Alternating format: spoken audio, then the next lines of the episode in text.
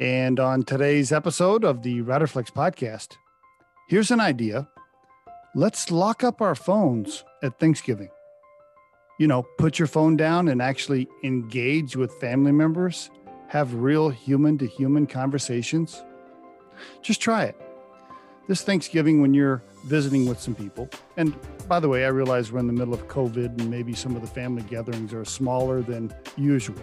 But I'm assuming most of you are probably going to see a few people. If you do, just try putting your phone down. I mean, how addicted are we to our screens, right? Our head is down constantly. We think we have to take that family photo at Thanksgiving and post it right away on Facebook.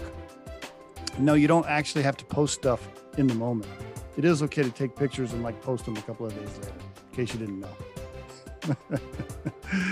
but seriously, try to be in the moment. I encourage all of us to engage with each other. Try putting your phones in a lockbox or a bucket of some kind. If somebody visits your house, just say, hey, by the way, our policy here is we all engage with each other. We look at each other, you know, face to face. We don't look at each other, say one thing, and then glance down at our screen on the phone. Isn't that so annoying, by the way, how somebody talks to you and they say, Hey, uh, what do you think about today's weather? And then as soon as you start to answer it, they look down at their phone. Ooh, that's a killer. Put your phones down, enjoy each other this holiday season. And there is your Riderflex tip of the day. If you think today's tip or guest interview can help someone you know, please share this with them. If you've enjoyed today's episode, please subscribe to our channel and hit the like button.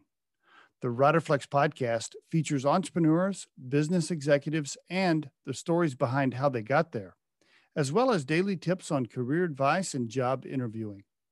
You can visit riderflex.com to learn more about us and get information and pricing on the recruiting and consulting services we provide. Thanks so much for listening and have a great day.